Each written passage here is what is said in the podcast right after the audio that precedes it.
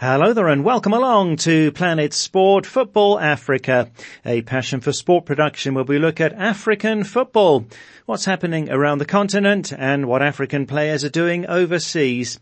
I'm Steve Vickers in Harare, Zimbabwe, joined by Ida Waringa in Nairobi, Kenya and by Stuart Weir in the UK. And on this week's show we have a feature from Cameroon as at this time 30 years ago the 1990 World Cup was on in Italy. It was a huge breakthrough tournament for Africa as Cameroon reached the quarter-finals. But we look at why 30 years later no African team has taken it further and got to the World Cup semis while Cameroon themselves have failed to fulfill the potential shown in 1990. We hear from Cameroon legend Joseph Antoine Bell and others. The current foundation in Cameroon is not enough. We need to detect players. They have to grow in good environment to be better uh, football players. Locally, it will be very difficult. That's coming shortly, plus the English Premier League is back and Stuart assesses the opening games as goal line technology made the headlines for the wrong reasons. The first, the Confederation of African Football is still hoping for a January start for the 2021 Africa Cup of Nations, uh, despite the ongoing uncertainty about the continent's football because of coronavirus. Now, CAF has yet to confirm a restart date for any of its tournaments, and four of the six rounds of Nations Cup qualifying have still to take place. Uh, CAF's competitions director told BBC Sport Africa that the Nations Cup is still planned for Cameroon from the 10th of January to the 8th of February 2021, uh, but is subject to change. It's clear that the qualifiers have to take place in the international windows in October and November, with two rounds taking place each month. So at the moment, the intention is to play the Nations Cup at the start of next year. Well, there's lots of reminiscing this month as the 2010 FIFA World Cup in South Africa ran from June the 11th to July the 11th 10 years ago. Of course, the first World Cup held in Africa and with Ghana reaching the quarter-finals. And this time 30 years ago, the 1990 World Cup was on in Italy. This a huge breakthrough tournament for Africa as Cameroon stunned the defending champions Argentina 1-0 in the opening game with a Francois Omam header. Now with 38-year-old Roger Milla, their star, the indomitable Lions went all the way to the quarter-finals, losing to England in extra time. Now we thought that this would be the beginning of great things for Africa, but 30 years later, no African team has gone better than Cameroon and got to the World Cup semi-finals, while Cameroon themselves have had many disappointing campaigns. This report from Planet Sport Football Africa's Ngie Eno in Yaoundé. The month of June for most Cameroonian football diehards always comes with great memories as they reminisce of an era where the country's football team, the Indomitable Lions, were a conquering side. Tales of Cameroon humbling the defending champions and a star-studded Argentina side 1-0 in the opener of the 1990 World Cup are told from generations to generations. In just their second appearance in the global football bonanza, the indomitable Lions of Cameroon lined up against Argentina, Russia and Romania in Group B. But ahead of the Italian showdown, the side's gear-up was all but flamboyant, spurring then first choice keeper Joseph Antoine Bell to openly castigate the team's preparation. Bell's frankness cost him a starting spot in between the sticks for Cameroon. In sport, you must prepare, be ready, work hard so that at the end of the day you won't have anything to regret. You have to be committed to excellence. This is what we did among ourselves because the official did not arrange things in the proper manner the team gather really together to get their own rules, their own will to work hard, to be part of the competition. The inclusion of 38-year-old Roger Milla also shattered team harmony. The veteran striker had two years prior to the Italian bonanza retired from international football and there were concerns over his fitness. But as defender Jules Denis Onana recalls, Milla had incredible burst of energy during training sessions. This guy, he was fit. When we used to make sprint, six meters sprinting, seven meters, ten meters, on five, six meters at 38, Roger Milla was the first. Incredible. If you run with him, okay, you can close him up at the seventh meter, eighth, but three, four, five meter, he'll be the first because that guy was fit even at 38. On the 8th of June 1990 at the San Siro Stadium, before a vociferous crowd, Cameroon, two-time African champions, faced tournament favorites, Argentina. Though some of the Cameroonian players were starstruck at the sight of Maradona, midfielder Thomas Libiih states that the plan was to make the Argentine important. I was too young and I see somebody like Diego Maradona playing before on the, on the TV and going in the field with him. Ah, I don't care, you know. We like to win the game and it means that you must uh, try all our best. Omam-Biyik's iconic header will hand Cameroon a 1-0 win over Argentina. Galvanized by the win, the indomitable Lions maintained hopes and fell back on the class of an ever vibrant 38-year-old Roger Milla, whose four goals, an assist, as well as a quite spectacular corner flag dance took Cameroon to the quarterfinals. We had the best part of Roger Milla. He made a difference. A striker doesn't need 10 meters to score a goal. He just needs 30 centimeters, one meter, because that guy was fit. On two, three seconds, he needs to pass just in front of you to get the ball and score. As a guitar, I will tell you. A quarterfinal spot was the concluding act of Cameroon's journey in Italy. Back in the country, the indomitable Lions were celebrated as heroes. Their performance was a catalyst to future generations of footballers, as Cameroon's longest serving captain Rigobert Song remembers. 94 four years after I with them. For me, it was a pleasure. And I learned a lot behind my other brothers and I learned to know exactly what I need to do. But 30 years after Italia 90, there is a deep sentiment amongst several members of the squad and some fans that the players haven't been given their due consideration. Many had hoped that Italia 90 will be a springboard for the growth of Cameroonian football. But former keeper Joseph Antoine Bell thinks the frailties visible 30 years ago are still existent till date. If you fail without learning anything, then the future will not benefit from what you call experience. Cameroonian officials have never learned anything from 1990. Or if they have learned anything, they have learned the bad lessons. His former teammate Jules Denis Onana believes if Cameroon's football team has failed to replicate the 1990 World Cup exploit, it is because the country's football foundations aren't solid. The current foundation in Cameroon is not enough. We need to detect players. They have to grow in good environment to be better uh, football players. Locally, it will be very difficult. Unfortunately, when we get talents in Cameroon, we send them abroad for them to rise in better clubs. Joseph Antoine Bell feels unless there's proper reflection on the state of Cameroonian football, the sport will continue slumping.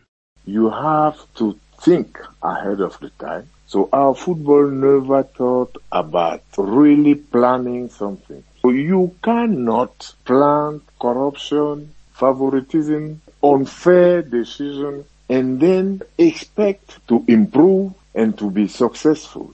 You cannot be in a country where people talk about selling and buying games of football. Like you go to the market and you will buy watermelon and then you are talking about football, which is a competition, which needs organization. We are not thinking about excellence. Our football is never about excellence. We are not thinking about it. We are not talking about it and we are not planting the seed of excellence. Cameroon's jaw-dropping displays at the 1990 World Cup may have revolutionized the perception of African football on the globe. But the country's failure to match its exploits 30 years ago is like a ghost that returns to haunt its victim every June. That special report from Planet Sport Football Africa's Ngie GANO in Yaoundé. Well, I remember watching Cameroon's wonderful run at the World Cup in 1990, 30 years ago. Uh, I think you were a bit young back then, Ida, but you'll still know all about this legendary team and the promise that they seem to bring for African football. right. I can't really say that I'll be speaking from experience on this one, Steve. but look, as you've said there, I mean, it was a legendary team that has crossed all generations, has been celebrated by all, and was one discussed in succeeding World Cups, you know, as an example of just what an African team could achieve or possibly even better. And I'm glad that the Lions overcame that initial starstruck feeling of playing against Diego Maradona and managed to pull off one of the most incredible results in the World Cup to date when they stand then World Cup champions, Argentina. Now, it was a result that gave lots of much needed credibility to African football that, in all honesty, had long before been taken as a joke. And there were some brilliant moments. I mean, the likes of Roger Milla, Milla, of course, told the show, becoming the oldest player then to play at a World Cup, and then became the oldest player four years later to score at a World Cup when he came out of retirement. It's a record that he still holds to date. And of course, reports suggest, Steve, that Cameroon preparations were just shambolic. The players were disunited, as you've heard. But look at what they managed to achieve. It took a Gary Lineker penalty to bundle them out in the quarterfinals. And it always has me wondering, thinking about just what Africa could achieve if united and organized. Africa would rule the world, Steve. Yeah, sure, with proper organisation and leadership. And Ida and GA highlighted such a big question in that report, why Cameroon have failed to progress from that 1990 World Cup. Uh, yes, they have won three more Africa Cup of Nations titles, but they became so frustrating at the World Cup. And let's not even talk about the fact that they didn't even qualify for the 2018 showpiece in Russia, Steve. I mean, it's the age-old African story though, isn't it? I mean, you look at Nigeria, for example, three nations cups as well, similar to Cameroon, but their record at the World Cup is actually worse off because unlike Cameroon, Nigeria have never moved beyond the round of 16. And there's a powerful quote in the report that accuses the Cameroon officials of failing without learning something new. And if you ask me, I think that's where the real mistake lies. Because it's not just something within Cameroon. We find it to be a problem that cuts across the board in the continent. And it goes back to what we're talking about. It might be different countries, yes, but it's the same problems. Sort of the whole you know, Africa is a country notion. And I stand to be corrected here, but going by Nje's report, Steve, it does seem that transition was also a problem for the Indomitable Lions because look, it must have been brilliant, absolutely fantastic for the fans. But what did it really say to the rest of the team if you think about it? To have Roger Milla on first in 1990 and then four years later. Because in as much as it's always a wise thing to mix youth and experience, could calling on a 42 year old, fitness aside, Steve, you know, maybe spell a lack of confidence in the players who are already there? Yeah, good point. And no doubt Cameroon underachieved at subsequent World Cups. And of course, it's not only Cameroon, and we have asked this question before. And remember that to Brazil legend Pele once said that an African team would win the World Cup by the end of the last century. Uh, so 30 years on, still no African team has got to the World Cup semi-finals. And right now, you can't see it happening anytime soon, I'd say. Exactly right, Steve. Not anytime soon, to be honest. I mean, we've seen flashes of brilliance here and there. Uh, we were just talking about Cameroon in 1990, and of course there was that stunning Senegal team in 2002, and then there was Ghana eight years later. But if anything, it's like the situation has actually gone from bad to worse since then. And Pele made that famous statement in 1977 and, you know, it more or less gave Africa about three, maybe around four World Cup cycles to prove him right. But that wasn't the case. And you know what, Steve? Honestly, you know, at the time, it probably looked like a safe bet. Egypt had become the first African country to play at a World Cup in 1934, so it did look reasonable that an African country could at least get to a semi-final, you know, if not a final. And for a continent that's mad about football, that has produced some of the most talented individuals in the history of the game, Steve. We're talking the likes of JJ Okocha, Samuel Eto'o, and so many others. It's a shame that we haven't really been able to harness that to pose a serious challenge globally. And a huge part of that reason always goes back to structures. We were talking about foundation earlier. It's more or less the same thing because how can we pose a challenge when half the time, Steve, we are either fighting or reporting on corruption charges within FAs and even inside of the top football continental body? Steve, sometimes on an almost weekly basis. I'll give you a perfect example. We saw the Ghana FA's corruption laid bare just a short while before the 2018 World Cup in that expose. How can we really move ahead when the agenda is about who is the boss? and it's not about the players. And look, it's not to say that these um, sorts of issues don't exist in other parts of the world, but I've always felt like the difference is that in other continents, they've had structures that outlive whoever is in charge.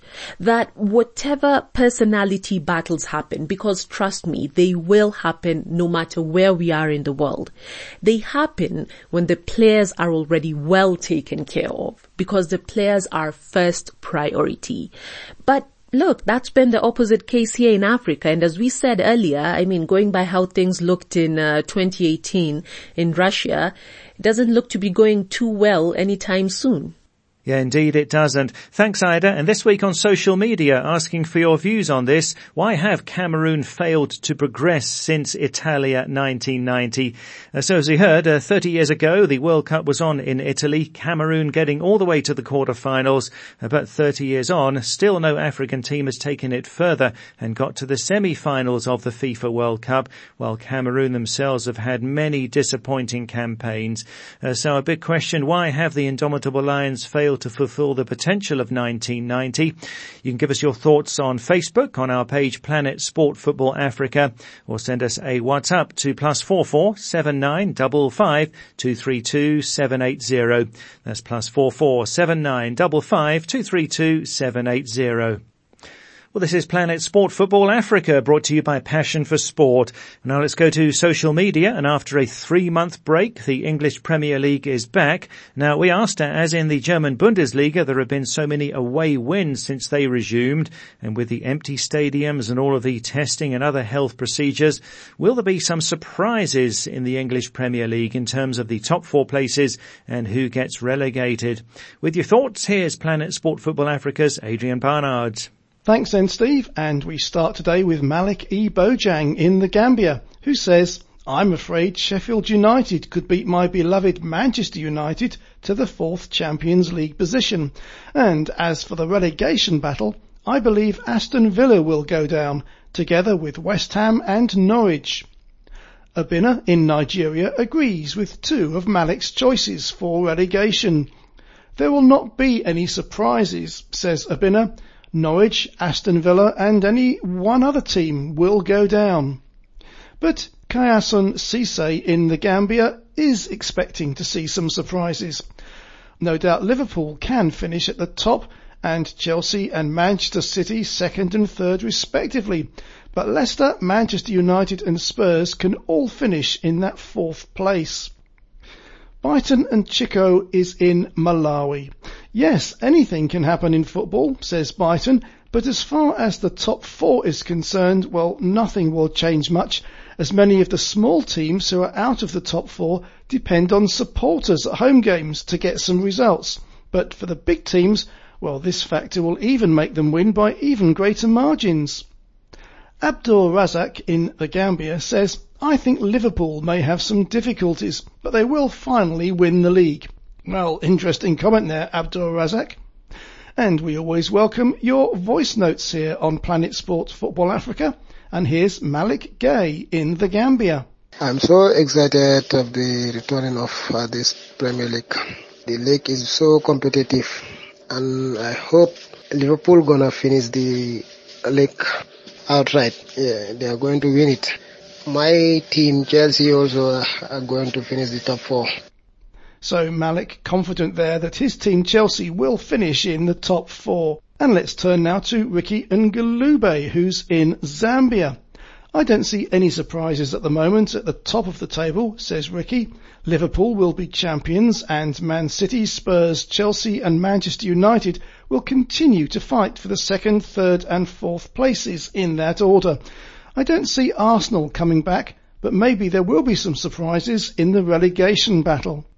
Lee Cisse in the Gambia says, I am super excited as my favourite league in the world resumes. It's going to be very intense as far as the competition for the top four places is concerned, considering the fact that all of those teams have welcomed their key players back from injury, notably Rashford and Pogba for United and Harry Kane for Spurs. The relegation battle won't be an easy one to predict either, as it's a very tight competition there too, says Lee. And Al-Hajj Ibu in the Gambia also agrees.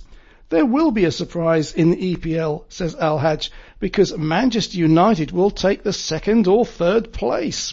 This is because of their scouts and the form that they had before the pandemic started, which was very good. Chelsea will drop from the Champions League places to the Europa League and Wolverhampton Wanderers and Sheffield United will both continue their fine form before the EPL was suspended due to the COVID-19. Belong Badgie, also in the Gambia, says the occurrence of surprises in the EPL is completely predictable because of the quality of the players. They show a total devotion and responsibility in their play on the pitch. They will continue to inspire us even though they will be missing the ambience of the crowd to boost their morale, says Belong. Daniel is in Ghana. Well, this is really hard to predict, says Daniel. You know, the EPL is not a playground for boys. It takes lots of characters to stay strong in it. I strongly believe that the current top four will maintain their Champions League slots. But at the bottom, well, it's very hard to predict until maybe the last two matches or even the very last day of the season. After all's been said, I can't wait to see the players back on the pitch after this long break, and I'm getting nervous already, says Daniel. And finally, Dems Kanda in the Gambia says, I don't really see any surprises in the return of the EPL. Liverpool, Man City, Chelsea and Leicester will still be in the top four and Bournemouth, Aston Villa and Norwich are the teams who will most likely be relegated. So that's a fairly balanced mix there, Steve, with our correspondents this week split about half and half on the question of whether we can expect any surprises in the final positions at the top and bottom of the table. And, uh, well, I'd be hard pushed to make a decision on that myself either, but what I do expect, and indeed what I'm very much looking forward to, is that we'll see some shock results along the way. And for me, Steve, well, that's what always makes the Premier League so exciting. Yeah, indeed. And I'm wondering if we're going to have a lot of away wins like in the German Bundesliga. Let's go to Stuart Weir, our European football expert in the UK. So the Premier League came back with two games on Wednesday night, a goalless draw between Aston Villa and Sheffield United and Manchester City convincing 3-0 victors over Arsenal. And there are games almost every day for the next few weeks. Well, lots of changes because of COVID-19. So Stuart, what are your impressions of the first games? Yes, indeed. The Premier League is back and with some noticeable differences from normal. On the back of the players' shirts are the usual numbers, but no player names. Instead, the words Black Lives Matter on every shirt. An NHS badge on the front as a thank you to the key medical workers in the NHS or National Health Service in this time of pandemic. There was one minute silence to remember those who died from the virus. Then a countdown to kick-off. But instead of a kick-off, every player, sub, and even the referee dropped to one knee, taking a knee in support of the Black Lives Matter. Two other differences were water breaks, one in each half. Play stopping so that each player could drink from his own water bottle, no more sharing of bottles, as a health precaution and no ball boys to reduce the number of people touching the ball with extra balls available around the ground. Aston Villa and Sheffield United drew nil-nil. The play was cagey, two teams looking as if they hadn't played for three months. But we didn't have to wait long for the first moment of controversy. Villa keeper Ørjan Nyland carried Norwood's free kick over the line. But referee Michael Oliver did not receive the signal in his watch to indicate that the ball had crossed the line and couldn't award a goal. Hawkeye, which operates the goal line technology, said afterwards, we unreservedly apologise to the Premier League, Sheffield United and everyone affected by the incident, explaining that this is the first error in 9,000 games because all seven cameras had been blocked by players, the goalkeeper, the goalpost, and so therefore the technology could not see the ball over the line. But the big question for most of us is, when you have VAR, why did it not intervene and award the goal? Let's just hope that Sheffield United don't miss out on Europe or Villa avoid relegation by that one point. We've mentioned before that Aston Villa are the most African team in the Premier League. Well, on Wednesday, only El Ghazi started against Sheffield United, but Samatta, Nakamba, Trezeguet and Elmohamady all joined the action as second half substitutes. Manchester City were impressive beating Arsenal 3-0, but the turning point was a penalty and a red card against David Luiz, who had come on as a first half substitute. And his two mistakes were responsible, I'm afraid, for the first two Manchester City goals. Incidentally, two of City's goals involved them taking the ball from their own penalty area and scoring without an Arsenal player getting a touch. It was beautiful to watch. I can also tell you that when De Bruyne scored Manchester City's penalty, it ended a sequence that City had missed four penalties in a row. Aubameyang started for Arsenal, but saw little of the ball, whereas Pepe was an unused sub. Incidentally, Aubameyang, the Arsenal captain, has not yet committed his future to the club, and it is thought that unless Arsenal can offer him Champions League football, he may not stay. Now, starting on Friday the 19th, all Premier League clubs will play twice in seven days. So by the time of next week's programme, any club achieving two wins could have made significant progress towards safety or qualification for Europe. One final thought. To get through the remaining 92 fixtures, we are playing matches every day of the week. And I wonder if in future this will become the norm with all games starting at a different time and all live on TV. There's something to look forward to. Well, yes, there's so much football to watch now after that three month drought.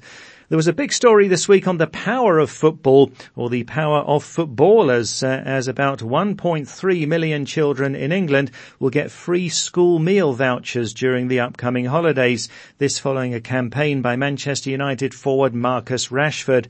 Rashford presented his case to MPs and he took them on on social media and he had a great victory, Stuart. Marcus Rashford has frankly just become a national hero this week, having persuaded the British government to change its policy on providing free school meals. The context is that during school terms, children from low income families receive a free lunch at school.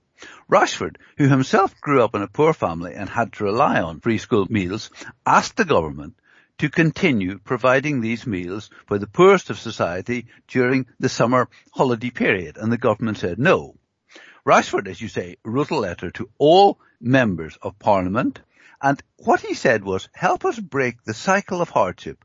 Please do the right thing and extend the free food voucher scheme throughout the summer holidays.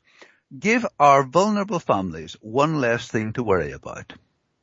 And it was really quite amazing because even members of the government went against their own prime minister saying that he was right and at 22, Marcus Rashford is without question one of the most exciting talents in the English Premier League. But this week he proved himself to be a person of enormous stature and one who has not forgotten the challenges that his family faced when he was a child. And as a result, children in poor families will not go hungry in 2020.